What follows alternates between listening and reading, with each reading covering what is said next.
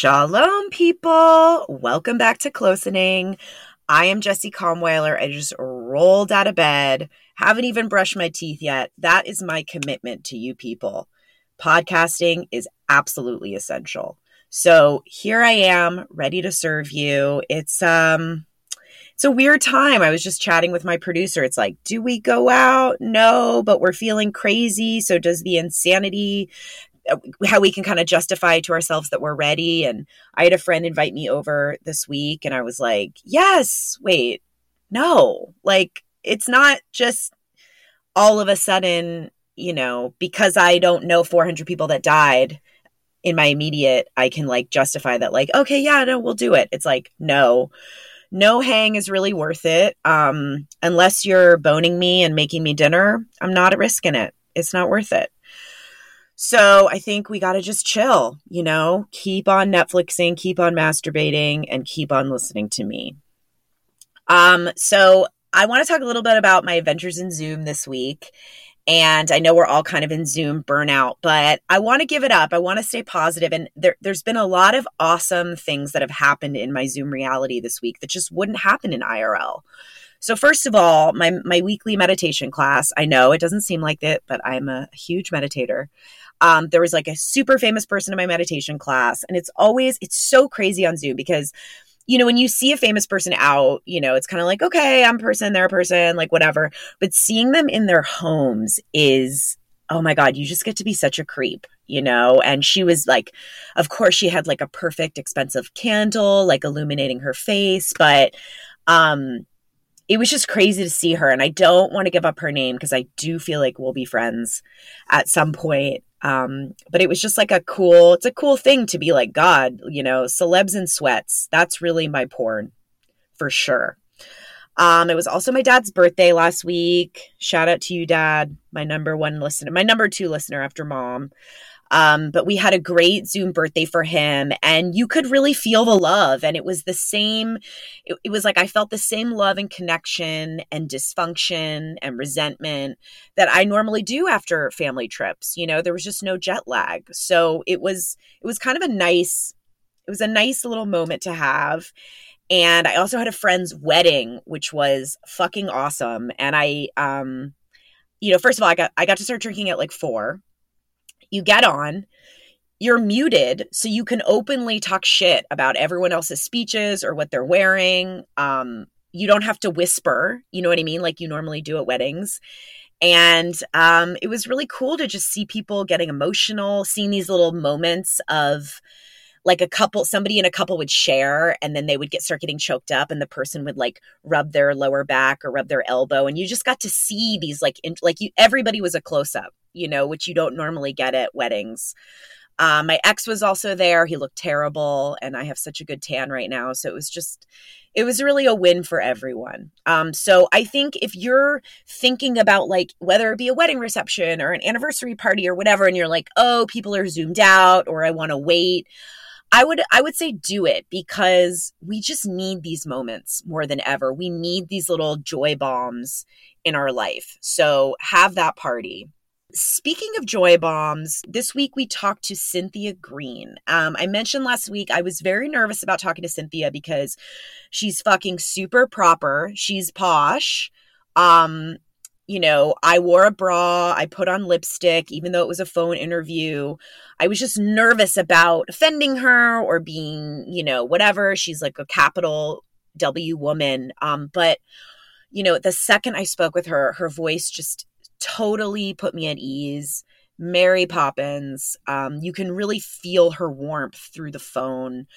Um, and we really talked about, you know, at 99, she's been through so much. And what are some ways that you can really cope with stuff that's beyond your control? And how do you make the best of it? Um, so she really brought some much needed class to the show. So let's get into it. Cynthia Green. Talk to me. Um, how are things? How are you feeling? Um, well, I haven't been well this week because I had a tummy upset, but I'm slowly getting better. I have a bad stomach too. I, I wonder if it's a Jewish thing. Could be. Could be. We're always worrying and have stomach aches. Well, what can you do? Are you trapped inside? Yes, we are. And so I'm somebody that, you know, when I have a, a cold, it's World War Three. It's I I'm very dramatic in my head, and if I stub my toe, it's it's a catastrophe. And so, how do you keep yourself? You know, if you're immobile and you can't go around, you know, we're all stuck inside, and how how do you kind of talk yourself down, or what do you say to yourself to stay positive? I say to myself, this is the way it is there's nothing more to do, and I just get on with it. I listen to books, I listen to music, I listen to the radio. And what do you do when you feel uh, lonely? Telephone friends. And we're spending a lot of time at the moment on the telephone. I'm quite lucky. I have a lot of friends. You know, I'm 19, nearly 99 years old. In May, I'll be 99. I have a lot of friends who ring me, who always came to see me. But of course, at the moment, they can't come to see me. And if you're alone, it's miserable. But, you know, those are the facts. You can't do anything about it. And it's very different to anything that we've faced before because this is an entirely new problem. People say, well, you were alive during the war, but it's a different war. During the war in England, everybody helped everybody else. We were together. We were supportive of each other. And we had one enemy, and we were quite sure that we were going to win the war. I'm not sure why we were so sure, but we were it was a very different situation, and you always thought it wouldn't be you. Now, I think, like you say, if you stab your toe, you're sure it's going to be you. So it's very frightening. But, you know, what can you do? You've just got to get on with it. And get on where? I listen to a book, I have rest, um, I listen to the radio, I listen to music. Do you think being um, a Jewish woman has prepared you specifically at all for this? I don't think that religion has anything to do with it. What about being a woman? Well, I don't know. Um, I've always felt absolutely equal to any man. I've always been able to do the job as well, except um, something which requires amazing strength. I've never had this business about being a woman or being a man. I just feel I'm a person and I do the best I can. And the jobs that I always did, I did as well as any man probably better than some. I don't, I don't think that being Jewish or being a woman has anything to do with it. I think women are used to being home, but I never was. I went to work every day. So, do you think when this is all said and done, do you think this will change you in any way? Do you think you'll be a different person? I probably won't be alive, darling. Hmm. How long can I go on? you're you're a spring chicken. What are you talking about? You're in the prime of your life. I wish. So what do you think? About what's going to happen? Yes. Well, I'm trying to be I'm trying to pull, you know, the the optimism from it because I think that's the way that I can that's the way I survive. But I'm hoping that at least my generation, you know, we've been communicating through phones and computers and all of these things, which is really nice.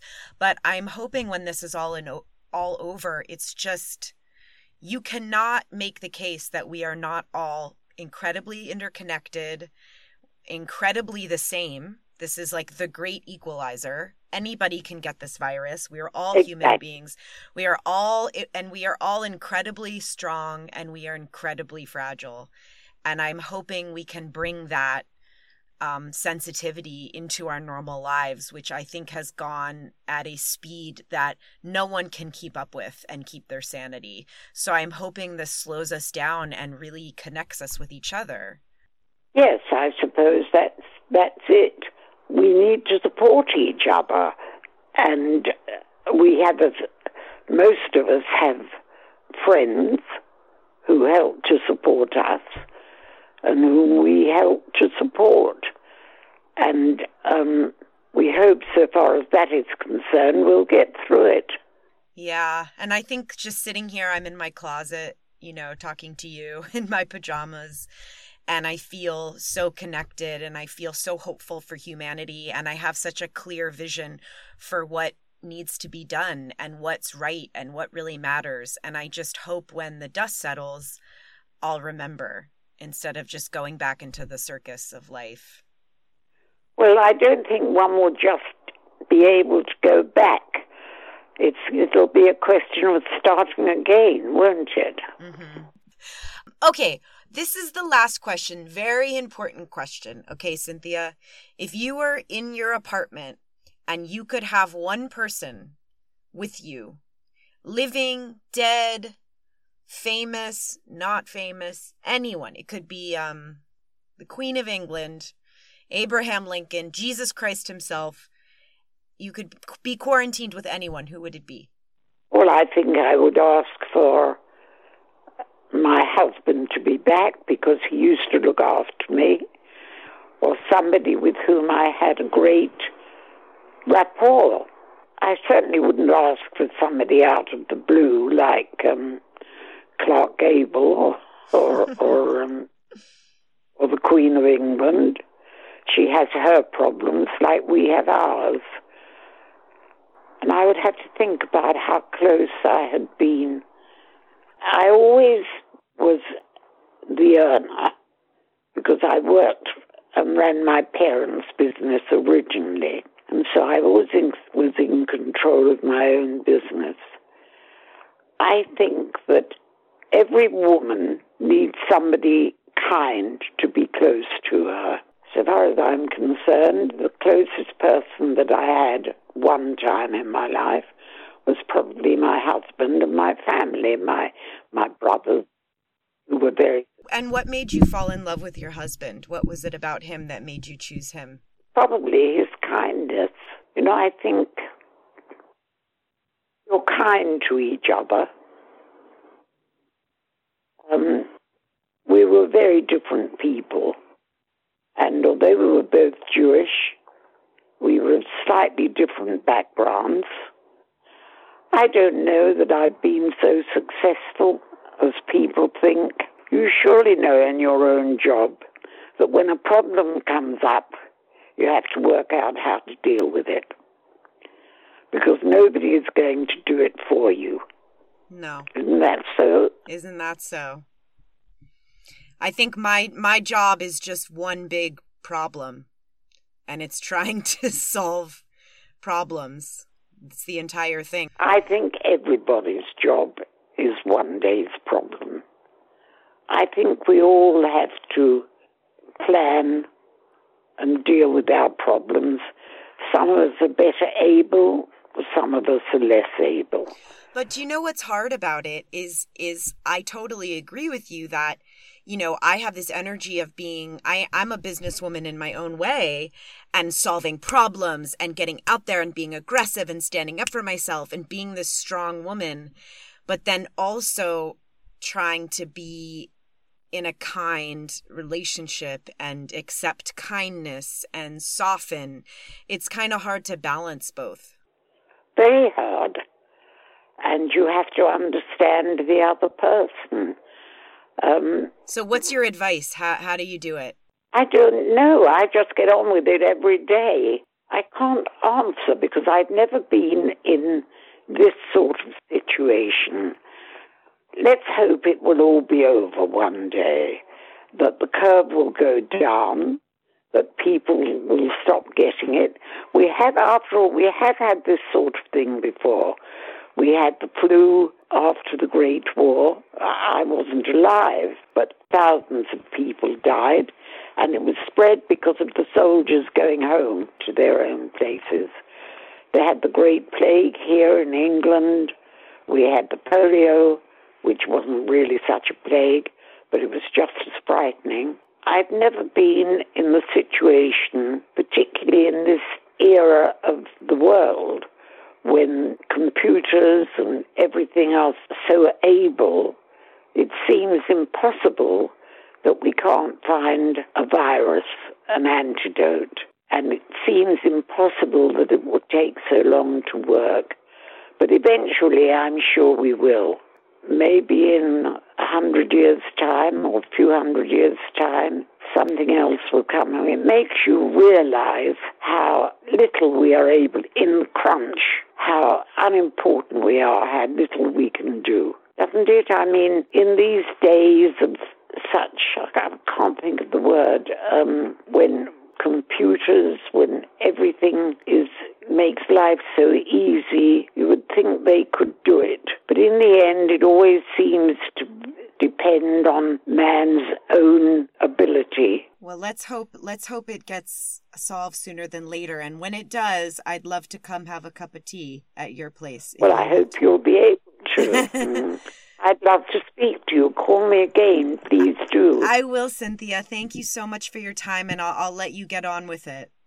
And so, what are you going to do now? You're going to have your lunch. I'm going to have my lunch. Get out, try to get outside for a little bit, and then keep keep doing these interviews. You know, getting on with it. That's all you can do, darling.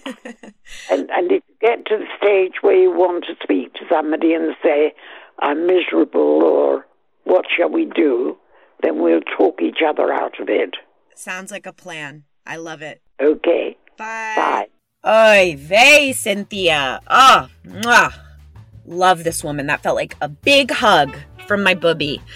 Um, you know, I'm I'm so inspired by Cynthia, and I really feel like this whole idea of just like stop feeling sorry for myself, shut up, read an audiobook, call a friend, get on with it. I really want to adopt that. Get on with it. Um, and I really, you know, Cynthia brought up she it's this really interesting thing where I promise this is going to be deep. She's like, I don't feel like she would identify as a feminist, like because she's just like, I don't think of myself as a woman. I'm a strong person.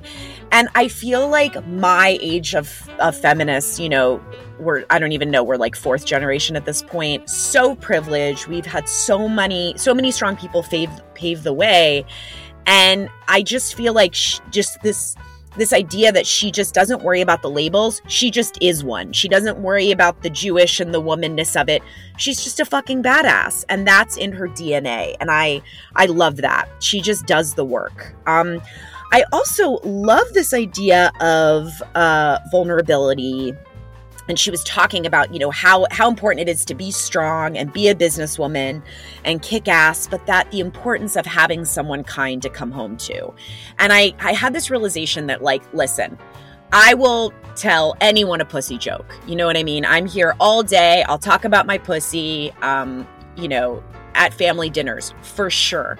To me or you know i'll ask a stranger to have a threesome. You know i to me that is not everyone's always said oh you're so crazy you're so brave um that's actually not vulnerability real vulnerability is sitting across the table with somebody and opening your heart and letting yourself be soft and and reconciling this idea of being a strong feminist and being soft and letting someone in. Um, it's fucking hard. And so I really loved, I, I was so inspired by that. Um, and also her just calling out fucking technology. You know, I feel like technology gives us this false sense of control of like we can have flying cars and whatever. We are gods. We control we program our own destiny but we haven't figured out a fucking vaccine. And it is crazy you know? We can we can have sex with a robot but we have not figured out a vaccine yet. And so I think it gives us, I, I want to take this opportunity for myself at least to have a much needed dose of humility. You know, we can control so little. And I just, mwah, I love that. Thank you, Cynthia. So now we're getting into um, our second installment of Rabbi Jessie's Corner. So this week I want to talk about something that's, you know, unfortunately and maybe fortunately coming up for all of us, and that is this idea of grief. We are all dealing with grief right now, having, you know, literal grief in our lives, having people that are dying, having strangers that are dying that we're reading about. Everyone is charged, everything's emotional. Um, and we're also having a lot of, uh, metaphorical is that it? Metaphorical grief you know of this idea that these systems are dying you know things this, this way of life that we've had things were, are not going to be the same after this. So we're mourning this old, old way of thinking like this idea that we had so much control uh, over our lives right? And for me when grief comes up it's kind of like a um it's like a stew. It's like this dense stew where like i can't really pick out it's just all consuming. I guess that's not a that's not a good metaphor. I'm just maybe I just want stew right now, but it's just all consuming. It all gets mixed together. I think I read about a stranger dying and then I think about my friend that I lost last year or thinking about my grandparents. You know, grief is just all consuming. So I think it's really important. Or I thought, you know, if I'm going to have Jews, you know, at least funding this fucking podcast, what do they have to say about grief? You know, what's going on? And so I consulted the Torah via Google. And the the parsha that everybody talks about, the Torah portion that everybody talks about when they talk about grief is the story of Aaron and his sons. And so basically, Aaron was like the super high priest rabbi dude and you know he was he was invited to go to the holiest part of the temple on the holiest day of the year which is yom kippur.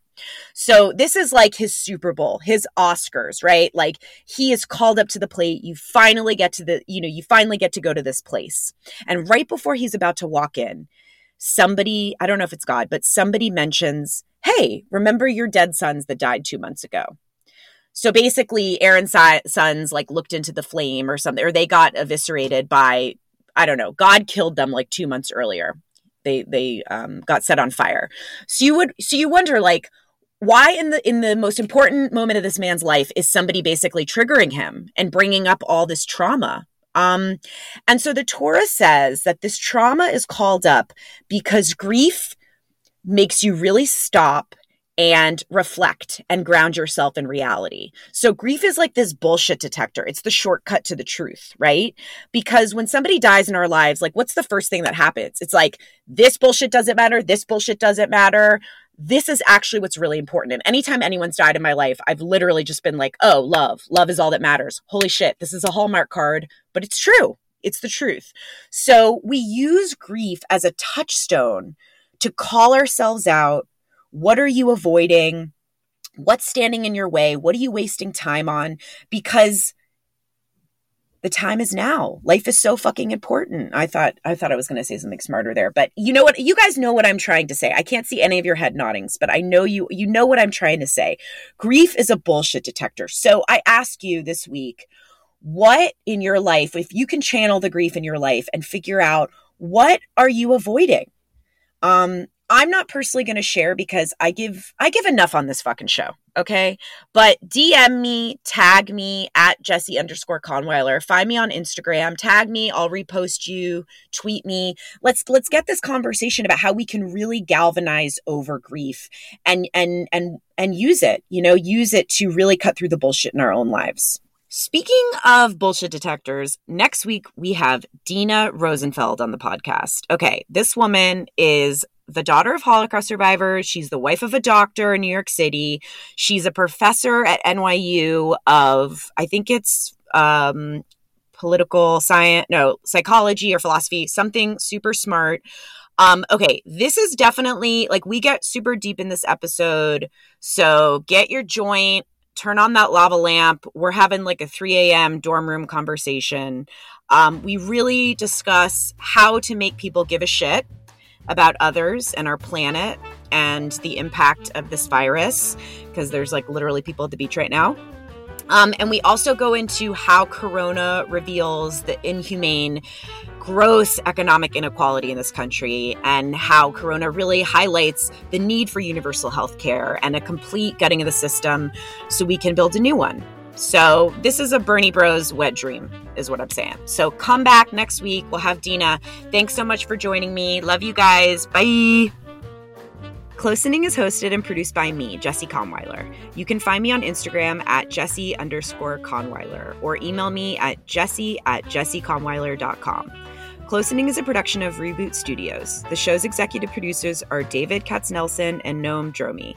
Audio engineering by Jonathan London. To learn more about Reboot, you can visit www.rebooters.net.